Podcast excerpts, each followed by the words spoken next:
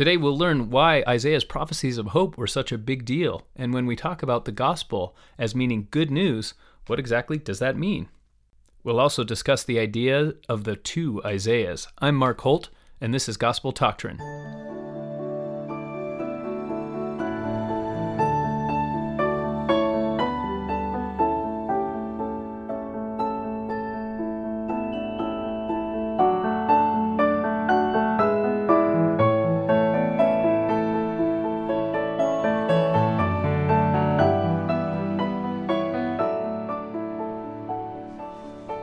Lesson 38. Beside me, there is no Savior. We'll be covering the chapters Isaiah 40 through 49. But first, I have a question from Lee, and Lee doesn't give a town, so we'll uh, we'll just call him Lee. Uh, he he's talking about the special episode we had with Mike Madsen, where he discussed the tabernacle in the wilderness a couple of weeks ago. Lee asks, Your guest Mike Madsen a couple of times made reference to the hymn, Ye Elders of Israel, specifically the line in that hymn about going to the mountains of Ephraim.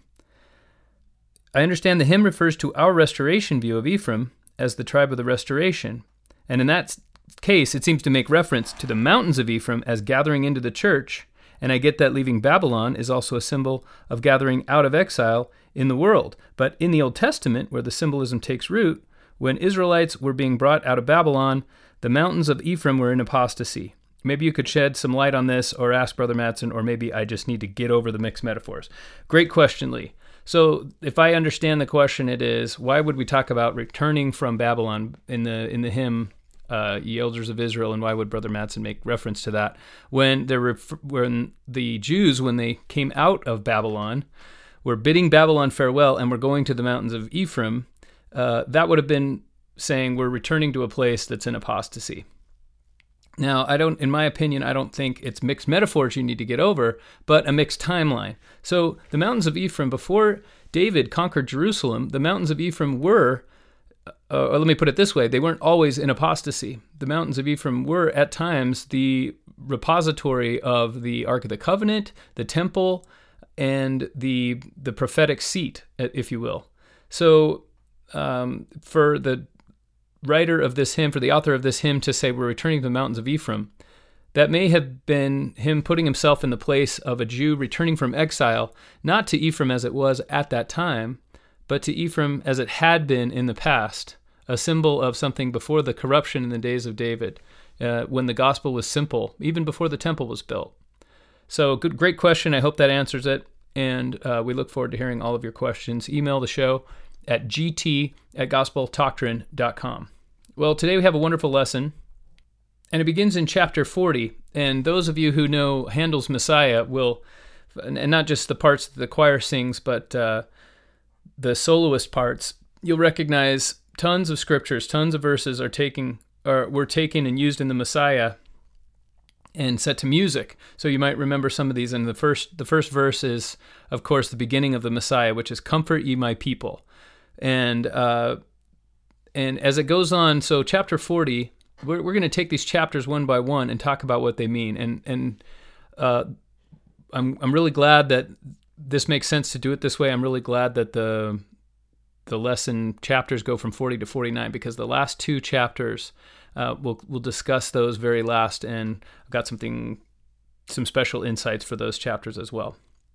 Chapter 40 Comfort ye my people. Now, I'm going to um, restate something I've said in the past, which is I think one of the most helpful things you can do as you're studying Isaiah is to first read the chapters of Isaiah in another translation aside from the King James translation. And the reason is here's here's a perfect example right here, right in the first verse of chapter 40, comfort ye my people. This is so often interpreted as uh, God saying to Jerusalem, comfort yourselves. Comfort ye comma, my people. But the actual, and there are two ways that that sentence can be interpreted, right? Comfort ye, saying to some unseen people, comfort, comfort my people, you people that we're not looking at right now. Or comfort yourselves, comma, my people. Well, it turns out it's the first one. So uh, when the way that most Latter day Saints read these verses, comfort yourselves, comfort ye, comma, my people, is not true. It this is a call, this is an instruction to those who are reading the scriptures to go out and comfort Israel. In other words, spread the word. here are some here is a secret that I'm telling you because you're reading the scriptures, you are listening to the prophet Isaiah. Here's a secret that you can take to the rest of Israel to make them glad. And uh, in fact, we get there are uh, a few places in the scriptures where we get the phrase good tidings from. And then gospel comes from that. And we'll talk a little bit about the etymology of that word in just one second.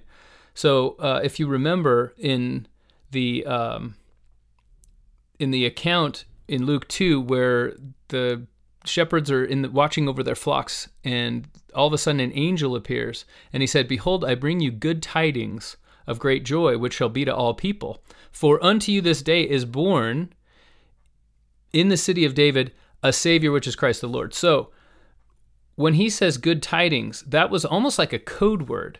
It was something it was it was such an obvious quote from the scriptures where uh, for example if i said to you uh, the the words formless and void you would know that i was talking about the first chapter of genesis where in the beginning god said let there be light. There's another really common quote from the scriptures you would know exactly where it was from so these shepherds hearing these words behold i bring you good tidings of great joy they would have recognized this as a quotation. Now, the, the phrase does appear other places in the Old Testament, but they would have definitely recognized this as a quotation from Isaiah, and specifically uh, Isaiah chapter 40, and then again later on in chapter 52 or 3. And um, but right here is the first place where it really talks about the good tidings being the tidings of redemption, right? And so um, the in verse 9, so the, the, the, first verse, if you're following along in your scriptures, the first verse you're going to want to go to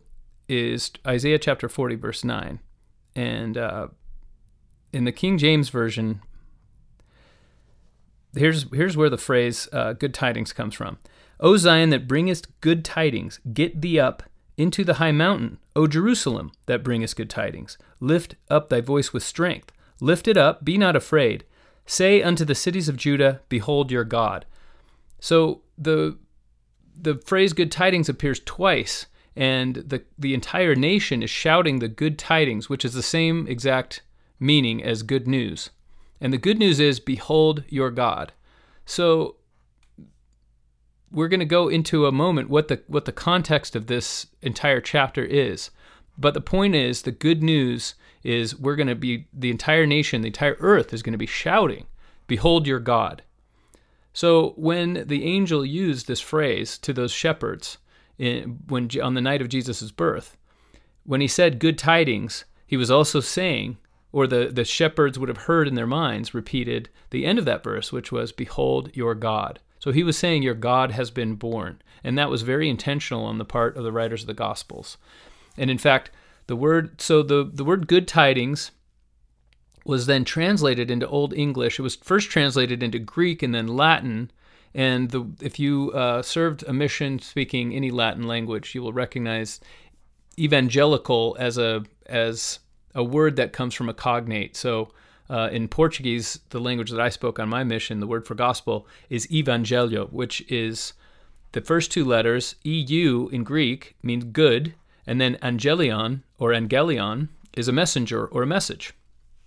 Well, the translators of the the Bible into English wanted to preserve this uh, this meaning of a word, and so they actually coined a new word, and they created it the same way. They took the word God, meaning good, and the word spell, meaning messenger, and they created gospel, and that just means good message or good messenger. So it's this it's preserving this idea of the good the good news, the good tidings from Isaiah. But it, it, this concept has its origins, it has its roots in the book of Isaiah, and specifically in Isaiah chapter 40. So when we say what is the gospel, I believe in the gospel.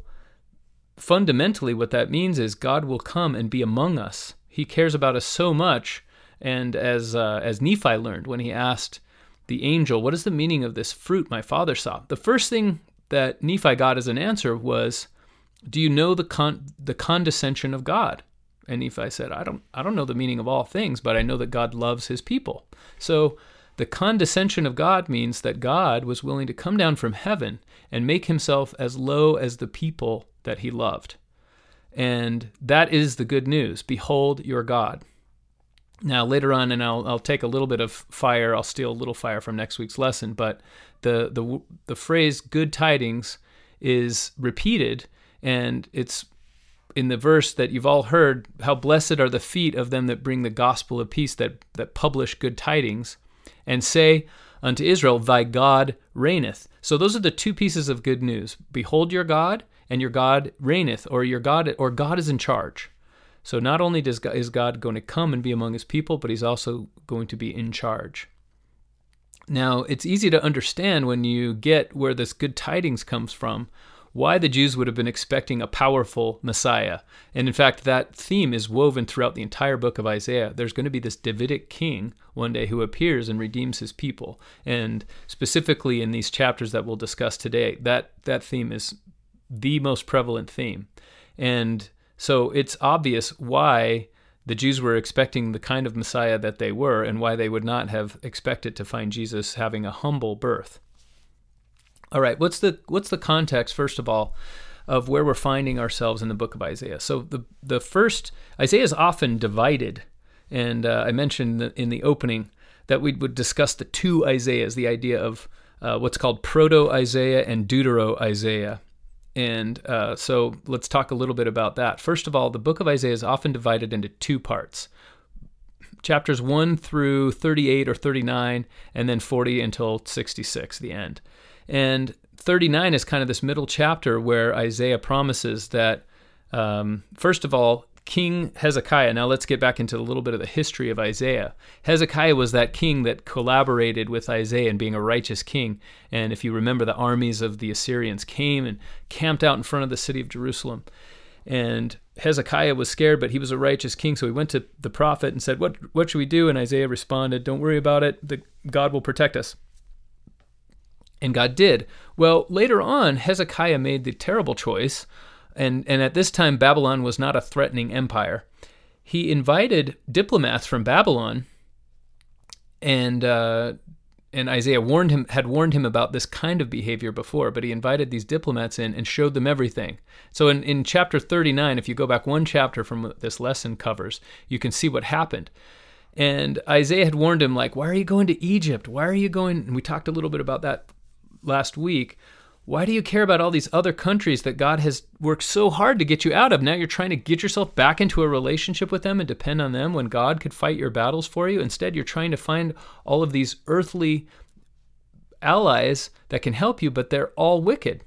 And this is what we can presume what Hezekiah was trying to do. He was trying to show another empire that was a budding empire at that time. It would be another hundred and some odd years before uh, they could conquer the Assyrians. Nevertheless, Babylon did exist even in Isaiah's time. And so Hezekiah was courting this sort of um, arrangement where they could have a powerful friend in the east, and maybe if if Judah found itself in trouble, they could call upon the Babylonians to help him out. And Isaiah rebukes Hezekiah and says he doesn't specifically say because of what you've done, but he does say the days will come and your your descendants will be eunuchs in the court of the Babylonians, and all these treasures you've shown them, they're going to carry them all away, and our entire nation be wiped out by them. And this happens during Isaiah's lifetime. So this is the this is a very concrete prophecy of the exile into Babylon, and uh, you can if you can take a little bit of uh, context out of out of that chapter and realize that before that the northern kingdom had already been carried away.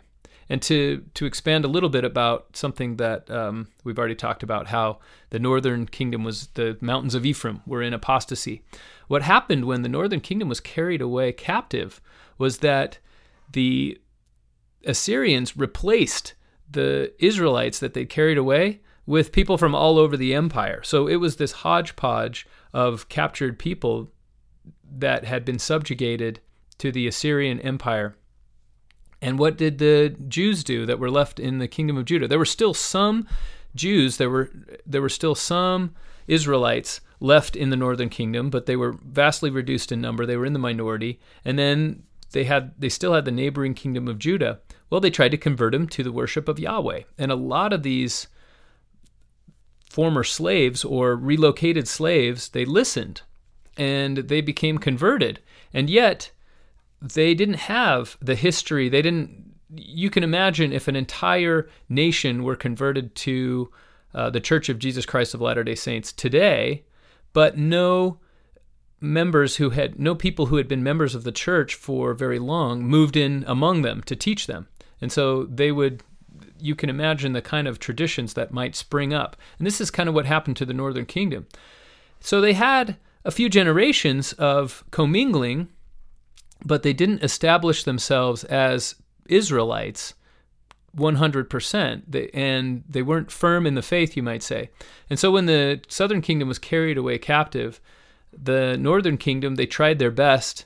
And after 50 or 100 years, when the Jews began coming back and rebuilding the temple, they found that the northern kingdom had descended into this apostasy as they saw it. And it was not just any apostasy. It wasn't just like the idolatry that had surrounded them before. It was idolatry mixed with the worship of Yahweh. And so they found it so much more offensive. And that's what that's who the Samaritans are. If you remember the capital of the northern kingdom was in Samaria. And so in Jesus' time, that's why they were such enemies of the Samaritans, is because they had taken the the legitimate and orthodox worship of Yahweh and perverted it a little bit and uh, you can see how Jesus felt about them by the fact that he went among them, that he used the Samaritan, the Good Samaritan, as an example of someone who could treat others as a neighbor. Jesus saw them with great mercy. And obviously, the, the temple was not among them, but uh, Jesus grew up in a place that, that had been peopled by Samaritans for centuries. So that's a little bit of the history there. So here we are in this time when Isaiah kind of switches his focus from the judgment that will come upon the people of Israel. So he's been talking about how they're wicked from chapters 1 through 39. Israel, you are so wicked. You are not listening at all to the prophets. You're not listening to the words of your king, your God, Yahweh, and therefore you will be punished. And then in chapter 39, he says, The day will come when you're carried away. So this is where the idea of Deutero Isaiah comes from. From from chapter 40 to the end of Isaiah, Isaiah is speaking as if this exile has already occurred.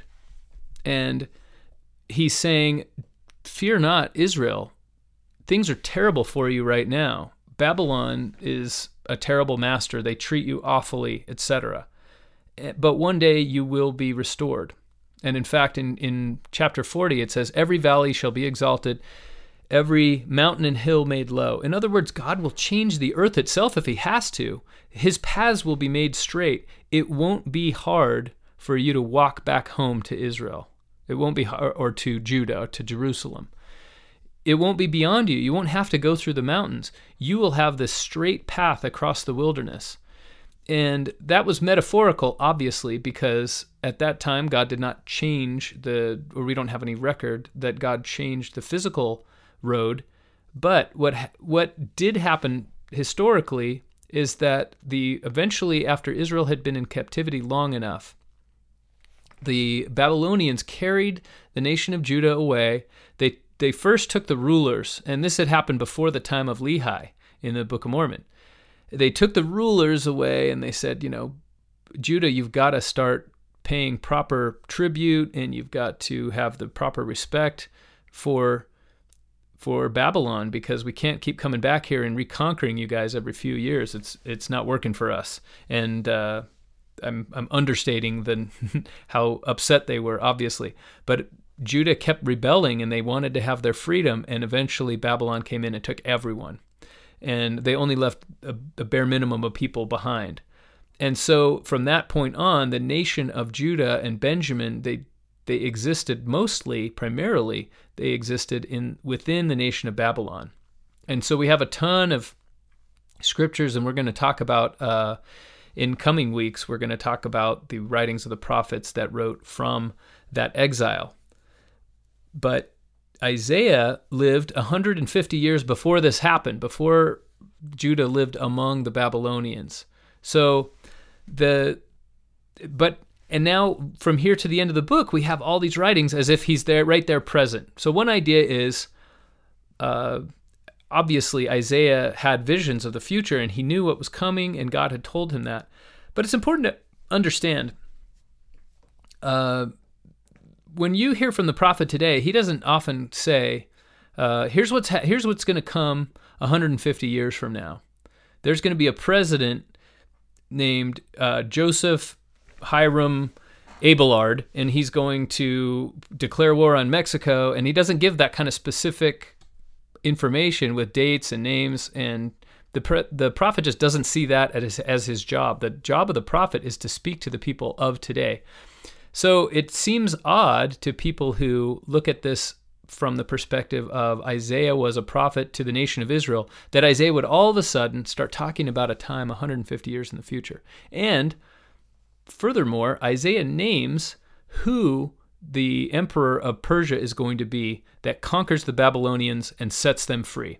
And Isaiah, in fact, calls Cyrus, the, the emperor Cyrus, Cyrus the Great, he calls him the Messiah or the anointed of God. Cyrus has been chosen and anointed to free Israel. That's how, that's what he calls him. We'll get to that. So this idea, the idea arose that there must have been two different people who wrote in the book of Isaiah. One, the Isaiah who wrote during the time of Hezekiah, and that ends in chapter 39. And then with chapter 40, we have this Deutero Isaiah, meaning the second Isaiah, who lived 150 years later, included his words in the book of Isaiah, and then sealed them up with the same name. There are problems, and then so the theory was was it Isaiah that wrote this, but God showed him everything that would happen 150 years later, and so he he wrote it down. And there is some reference in the book of Isaiah that this is exactly what he was doing and I'll give you those references. And then there is some also evidence that um, that he didn't do that. That some followers of Isaiah, probably his prophetic disciples and their descendants, who that Isaiah would have sealed up his words, and then they would have carried on his traditions and passed those writings on to each other. And uh, at the end of the lesson, we'll talk about kind of what I think. But um, either way, the the prophecies that that happen from here on out have to do with coming back from a sort a form of exile. So chapter 40 you'll remember a lot of the verses and and the the message in chapter 40 is that God is incomparable. If you read the gospel doctrine lesson manual from the church, this is this is the whole point of their lesson that they've prepared, which is who can you compare God to? No one. You can't you can't draw a comparison between God and any other god. That's why the title of this lesson is "Beside Me There Is No Savior." In other words, if you were to if you were to stack up, uh, if you were to compare some other god next to me, you couldn't call that God a savior. You wouldn't be able to compare him at all.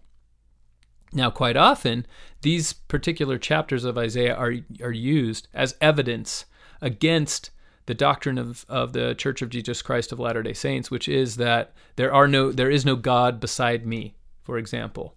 Uh, and it's a little bit of a stretch to do that because he, what what Isaiah is saying, God says there is no God beside me, is not that uh, I will never help anyone else to be like me. What he's saying is there is no God that will save you. There's no one who will save you but me and you can't compare anyone else to me.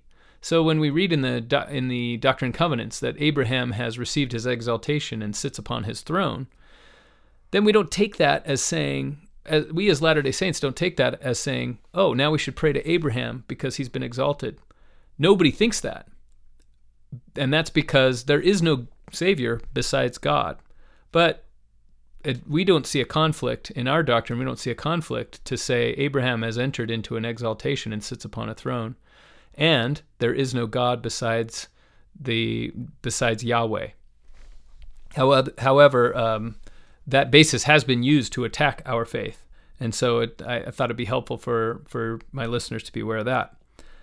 So that's the point of chapter 40, which is God is he cares about you, right? He he do you think that God, even though he's uh, so powerful, do you think he doesn't know about you? If he created everything, you think he doesn't see you and know about your problems and care about the things you care about? That's why he's going to do this great work, which is to restore you to your homes, to restore you to your to your land that you lost. Now, um, several times in the next few chapters, the idea, and this this happened in Job as well, the idea of a courtroom appears, and um, the the words are almost all Isaiah speaking in the place of God. So quite often you will hear, uh, "Thus saith the Lord," which means uh, another way of saying that is Yahweh says. Now, as I've mentioned before, the King James version doesn't have any quotation marks, so this is the equivalent of quotation marks. Yahweh says is like saying, or thus saith the Lord is like saying, Yahweh says, quote, and then whatever follows is it comes directly from God. Almost all of the chapters in the, in our lesson, or I should say, the, the vast majority are direct quotes from what God is saying, and He's saying, "Take me to court if you want. Put me next to the gods that you worship. Let's examine exactly how they're made." So in uh, in chapter 41, God is responding, if you will, to the accusation that the Babylonian gods are more powerful than he is.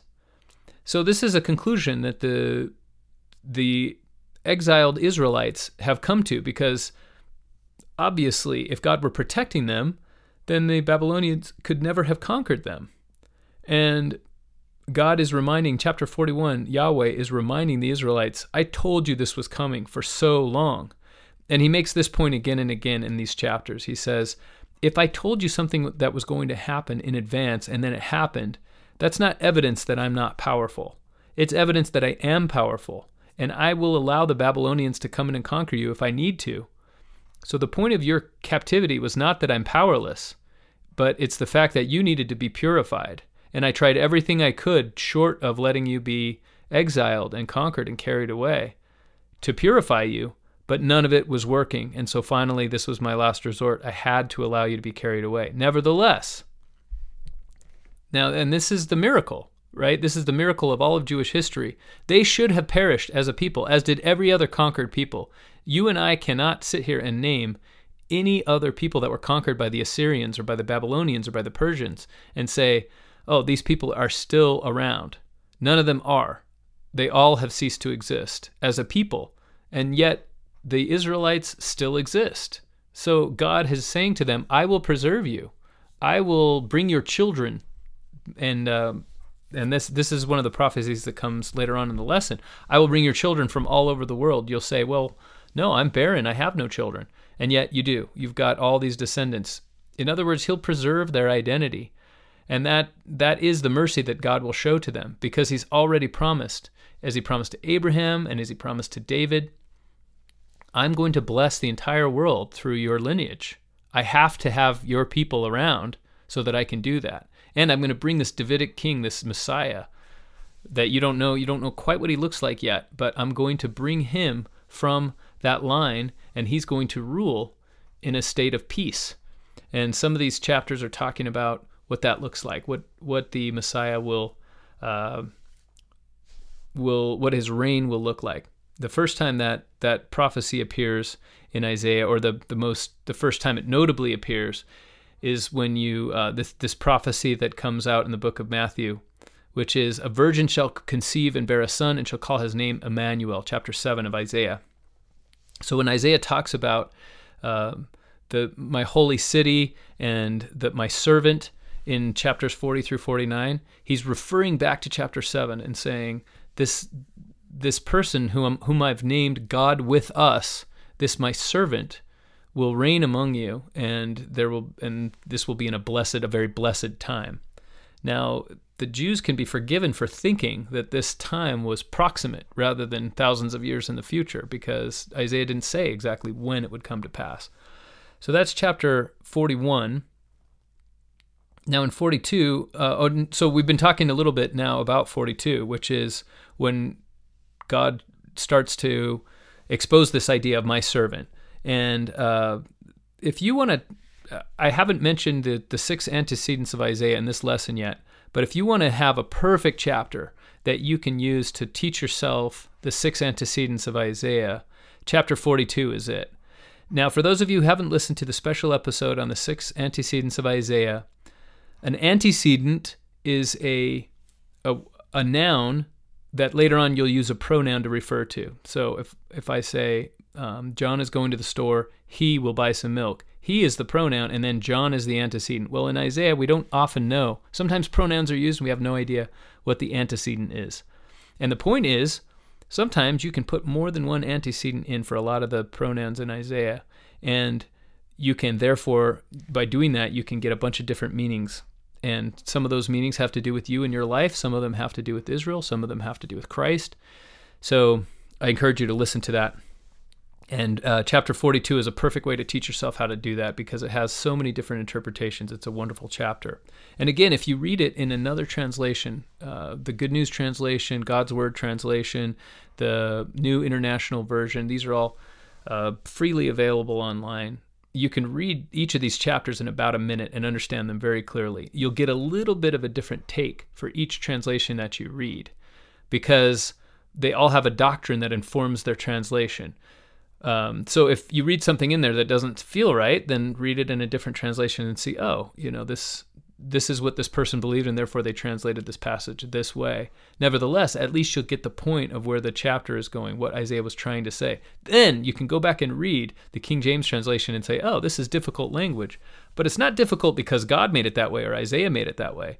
It's just because 400 years have passed since this was put into English. So the King James Version, as powerful as it is for us, should not be our only resource. So that's chapter 42. And uh, again, God is, is getting across the idea that uh, Israel has been exiled because of their iniquity and not because he was powerless. And this is an important idea because in chapter 43, then he goes on to talk about how he's going to lead them out of trouble and he loves them and he, and he needs them to trust him. And uh, he's and he reminds them now in in verses we're now in chapter 43 of Isaiah in verse 16 and 17 he talks about that wonderful thing I did to you. And he doesn't even name it as the exodus or the nation as as Egypt. But he says do you remember how uh, an, uh, an army was led in, and perished in the waters? Well the time will come when you're not even going to talk about that thing I did before. In verse 19 he talks about the new thing I will do in other words, I'm going to save you again, and it's going to be so spectacular. It's going to be so miraculous. You won't need to talk about that thing I did before, where I split an entire sea in two and then collapsed it upon an, an army that was coming after you, a pursuing army behind you, and brought the water over their heads. You're not even going to mention that thing because I'm going to I'm going to do something so amazing in the future. I'm I'm going to do this new thing that will be so wonderful. It will be all you can talk about. So that's chapter 43. That uh, God is getting across this idea that something new is coming, and I'm going to do something so amazing among you. And the Jews that would have received this chapter would have understood that as coming back from exile. Now, uh, again, we need the six antecedents to understand this because, yes, they did come back from exile, but it also has a fulfillment in the latter day gathering of Israel. It has a fulfillment in when God redeems us from our personal sins. It has a, a fulfillment in what happened to Jesus Christ in his life. It has a fulfillment in what we see in the temple. Uh, chapter 44, he, Isaiah continues to bear testimony. God will God is going to save you and then this is this is a wonderful chapter if you want to talk about idolatry. God describes in detail the process of making an idol. You know, a man go, um, and it's just wonderful. It's it's really it's it's what we would call today satire. And he describes the the the day the day or the daily work of someone who a wood a wood carver who takes half the wood and he uses it to cook his breakfast and then he takes the other half and and he carves with his own artistry his own skill an idol out of this wood and so he eats the breakfast and then he bows down to the rest of the wood and as if it had the power to save him. And then God says, You might as well not even eat the meal. You might as well take the wood that you burned to make the meal and eat the ashes for all the good it's going to do you to worship this idol. It's a wonderful image and it's it's very powerful satire. It's as good as anything somebody could write today, you know, any political satire you could read today. But it also has a wonderful application in your own life, which is you create things in your life and then you give them power. You give them more power than you need to. It takes a little bit of insight to understand what those things are because they're different for everyone. We each have to make that decision. That's chapter 43. And again, uh, or I'm sorry, that's chapter 44. So God is saying, even though you've done this, even though you believe in these idols, I will still save you. I'm, and then and then we see the first mention of Cyrus, and this this is where we start to get scholars coming in and saying there are two Isaiahs, right? There Isaiah could not have been writing prophetically and then come up with the name, and speaking to the exiled. Why would he write to the exiled Jews as if he were there present among them? He wasn't. Why wouldn't God just call a prophet to write to them of their own time? And uh, the, we don't have an exact, exact answer. We don't know the the perfect answer to that question. We could we could make some up. We could guess, but uh, it's a very good question. And he names Cyrus by name. He says, "I'm going to command Cyrus to free you. I'm going to give Cyrus the power to conquer Babylon and set you free." And in verse uh, verse one of chapter 45 is where Cyrus is first called the Messiah, and so this is an interesting idea because, and I addressed the idea on this podcast when we talked about David's reluctance to raise his hand against Saul, that he wouldn't take any action against the Lord's anointed. So there are several, and anyone who is anointed is a Messiah because that's what it means. It means the anointed one. So you have to kind of make a draw a distinction in your mind between a Messiah with a with a lowercase m and a Messiah with an uppercase m, because Isaiah definitely talks about both. And in Hebrew, there weren't any uppercase letters, so we have to guess when he means one or the other. Now, sometimes when Isaiah talks about my servant, he's talking about this uppercase M Messiah. And sometimes when he talks about my servant, he's saying specifically to the entire nation of Israel, You are my servant, because I need you. I need you to go out and spread the gospel. I need you to bless all the kindreds of the of the earth. As he as he promised Abraham in the Abrahamic covenant, Genesis chapter 12, he said, Through your seed shall all the kindreds of the earth be blessed. And God is saying in these chapters to Israel, you are my servant to do this. And then he also says, My servant will I raise up to do this, right? So it has two fulfillments difficult for the Jews to understand and, and wrap their heads around. And it can be difficult for us as well, but not as difficult because uh, we have people to explain it to us and we, and we can get the idea that it has two fulfillments. It's not that hard.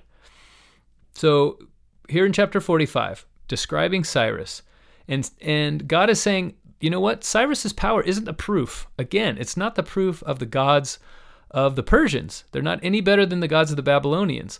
His power is proof of my power. I raised him up because I needed him. And I've and I've told you that I'm going to take you away into exile and I've also told you through I mean there it wasn't just it didn't begin with Isaiah. It began with Hosea and Amos, the other chapters, the other uh, prophets who were prophesying during the time bef- leading up to when the Assyrians conquered the northern kingdom, they were saying you're going to be taken away and then you'll be gathered. I've been telling you this stuff for a long time. And I and I told you it so that you couldn't when it happened, you couldn't say, "Oh, I already knew that."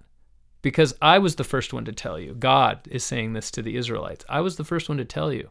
So Cyrus's power, the the military might that he has, the political power that he has, it should appear to you as evidence of my power, my meaning God.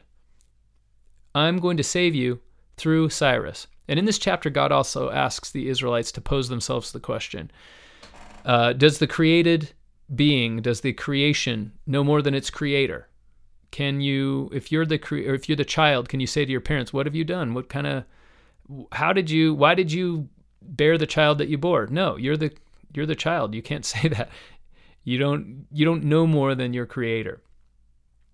And uh, in chapter 46, God and Isaiah they continue with this this idea of the how foolish it is. Instead of a wooden idol and this one it's a golden idol but same thing the goldsmith is going to take these the precious things from the people and then he's going to make an idol and then all of a sudden that idol is going to have power? No it's going to sit there on the shelf you're going to pray to it and then it's going to say nothing to you because that's what idols do um, so more more satire there sarcasm and uh, it's powerfully written. Uh, chapter 47 talks about the destruction of babylon. So how wicked babylon has become and this is a wonderful type of pride. So if you again if you want to apply the six antecedents of isaiah in your life and you want to understand what god is saying to you about your pride then put yourself in the place of babylon and and read this chapter. And understand that in the temple when you learn about the philosophies of men mingled with scripture that's babylon when you hear about jesus christ when you read about christ um, railing against the jews and saying things like you will strain in a gnat and swallow a camel, or a, a rich man would have it would be easier for a, for uh, a camel to go through an eye of a needle than for a rich man to enter the kingdom of God. He's talking about Babylon as well. So these the this chapter and all of these chapters have several fulfillments, and uh, if you listen to our our special episode on the antecedents of Isaiah, you'll understand what they are. Okay, that brings us to chapter 48 and 49. Now, uh, you may or may not remember, these chapters were quoted extensively. Uh, I'm, I'm sorry, completely. In, in they were lifted verbatim almost from the book of Isaiah and copied into the book of First Nephi. So these are chapters. They also appear as chapters 20 and 21 of First Nephi. Now, uh, it's so much more helpful to understand. You remember at the end of First Nephi chapter 19 Nephi explains why he's about to copy these chapters into the Book of Mormon because he says, I was trying to get my brethren to repent and to believe in Christ. So I, I talked, I read to them from the books of Moses, but in order to get them to believe more fully in their Redeemer, then I read to them from Isaiah because I wanted to apply everything to us so that it could be for our profit and learning. And then right afterwards, so that's the end of chapter 19. Right after that, we get chapter 20 and 21. And that's these chapters we're about to talk about Isaiah 48 and 49. So, what was the big deal? And this is. There were there were smaller quotations of Isaiah before these chapters, but this is the first time that, uh, unless I'm mistaken, but I think this is the first time that Nephi lifted whole chapters and put them right in the in the brass plate or in the plates of Nephi that he was carving, that he that he lifted entire chapters from Isaiah and extended passages and said, "We need to we need to understand this." Now, this goes firmly against the the, the presence of these two chapters in the Book of Mormon goes firmly against the theory that there were two Isaiahs. Not 100% against the theory, and I'll explain what I mean, but the idea that there was one Isaiah who wrote chapters 1 through 38 or 1 through 39 and then and then it was either another prophet or a series of people who wrote the remaining chapters after the Jews were already in Babylonian captivity and included them in the book of Isaiah that that theory and the claim that the Book of Mormon was carried with Lehi's family when they left uh, Jerusalem in 600 AD, those two theories cannot both be true, right? It's either one or the other. Either these writings existed already in 600 BC when Lehi left Jerusalem, or they didn't. So, um, now the theory of two Isaiahs the, is not totally incompatible with these with the presence of these two chapters in the Book of Mormon. And the reason I mention these two chapters specifically is later on in Second Nephi, what we call the Isaiah chapters. Um, those come from the first part of Isaiah, so there's no real historical problem with them with their presence in the book of Second Nephi. It's these later chapters of Isaiah that present a problem because uh, most scholars believe in the in the Deutero Isaiah theory, which is that there are two Isaiahs writing. Um, the interesting thing that I thought of as I was reading these is that the is that Cyrus is never mentioned, right? The these chapters do fit very nicely in with the other chapters 40 through 49. Uh, 48 and 49 fit very nicely. Nevertheless, the name Cyrus is not put in there.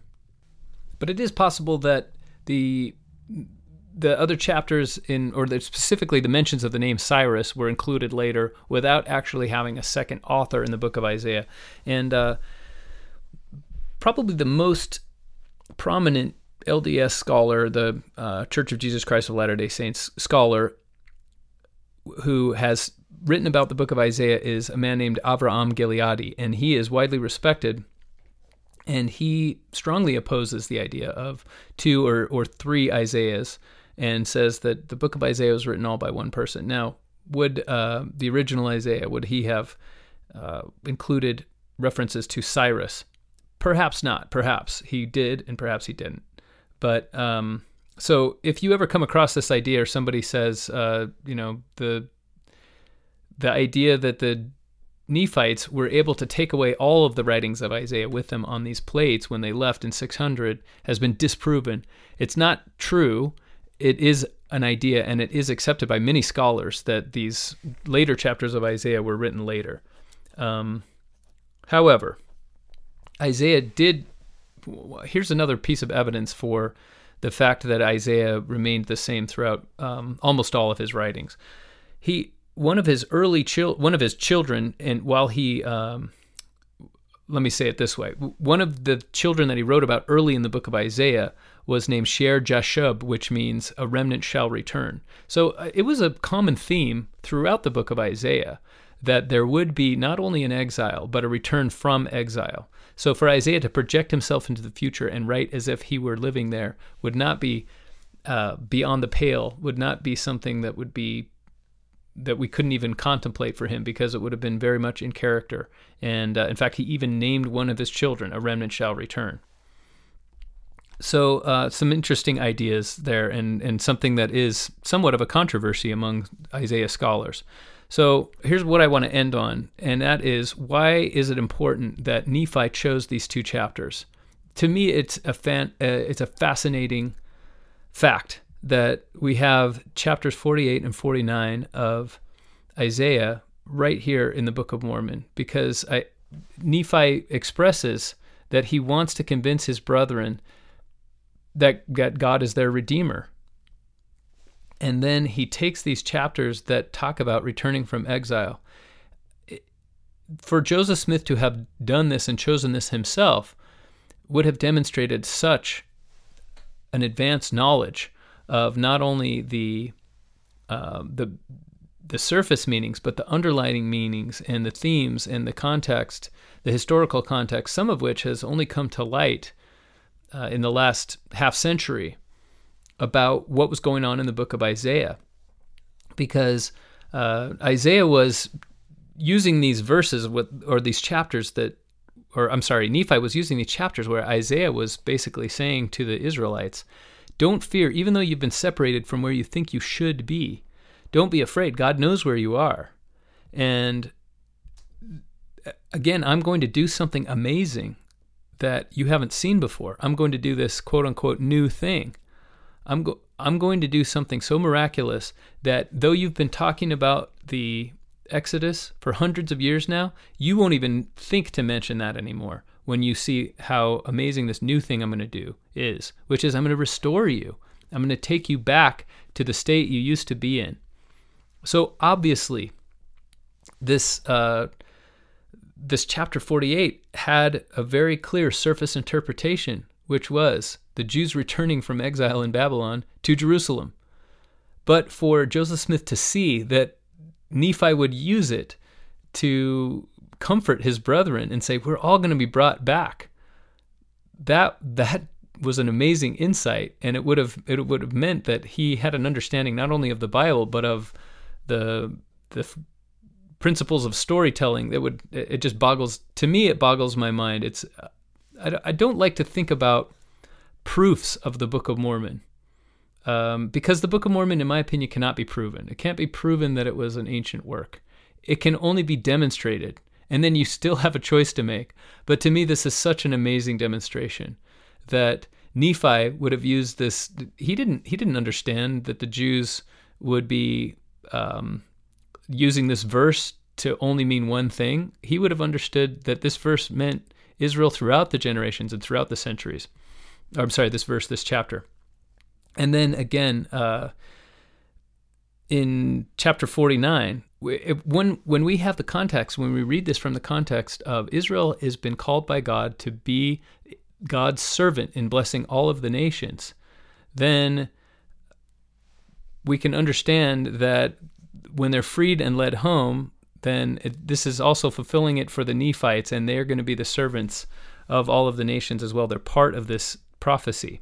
Some of the messianic prophecies in Isaiah can be understood in more than one way. For example, uh, I mentioned a virgin shall conceive and bear the son, a bear a son, which is a prophecy found in Isaiah chapter seven.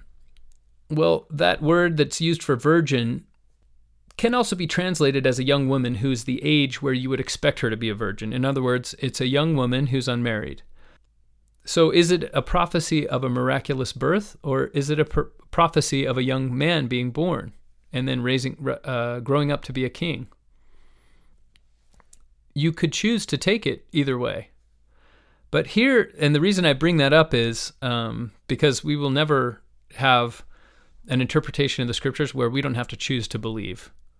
Scholars can, by the time scholars are done talking about the origins of the scriptures, you realize that they could have come from just about anywhere. And if I want to believe that they came from prophets, then that's my choice. But it's never going to be proven. That's true even of the Bible, let alone the Book of Mormon, whose origins to most of the world are in doubt. However, there is a prophecy in chapter 49 where God says to the Israelites, I can't forget you. I can't forget about you. I'm not going to let you. This is such a wonderful prophecy. It's such a wonderful promise. I can't forget you because I've graven your name, I've written your name, I've inscribed it on the palms of my hands. And like I said before, how many nations can you name that were conquered by the Assyrians or the Babylonians that still exist? How many peoples from that time can you talk about as having a presence in the world today? None. So, God, this promise, what a wonderful promise. And He's saying, I will be crucified for you. And my promise to you is that I can't forget about you. In other words, you can you just like me, you will never die. You are my servant forever. So that should be amazingly uh, comforting to us, because as as we talked about in the six antecedents, everything that's true of Israel is true of us. So God, when He says, "I have inscribed you," I've I've written your name or uh, it, or I have engraven thee. It depends on which translation you read, but the idea is the same. I have imprinted you permanently on the palms of my hands. Therefore, I can never for, forget you. I'm not going to leave you alone. I'm not going to leave you in exile. When you feel alone, when you feel as though uh, everything has gone terribly and God is, actually has no power to accomplish his work, that's when you can understand that I needed to put you where you are to teach you, to purify you. And the promises that I made to you that you would be purified came from the same place as the promises that you will one day be restored to all of your blessings. So that's the good news of the gospel is behold your God, your God reigns, your God is in control of this world and he has power to save you and to heal you. So I pray that uh, we'll all be able to understand better these wonderful and amazing promises in the book of Isaiah, because, and especially these chapters 40 through 49, there are hardly, I, I don't believe it could be said that there are more powerful chapters in all of Scripture, except perhaps the chapters we'll study next week. So uh, until then, remember that God has engraven us on the palms of his hands, that he loves us, that he will save us that the fact that we might find ourselves in difficulty from time to time does not mean that he's not powerful. But the same reason that he needed to purify us is the reason that will drive him to bring us out of obscurity and out of darkness. In the name of Jesus Christ, amen. This has been Gospel Doctrine, a nonprofit podcast hosted and produced by Mark Holt with bumper music by Kendra Lowe. Gospel Doctrine is not affiliated with nor endorsed by The Church of Jesus Christ of Latter day Saints.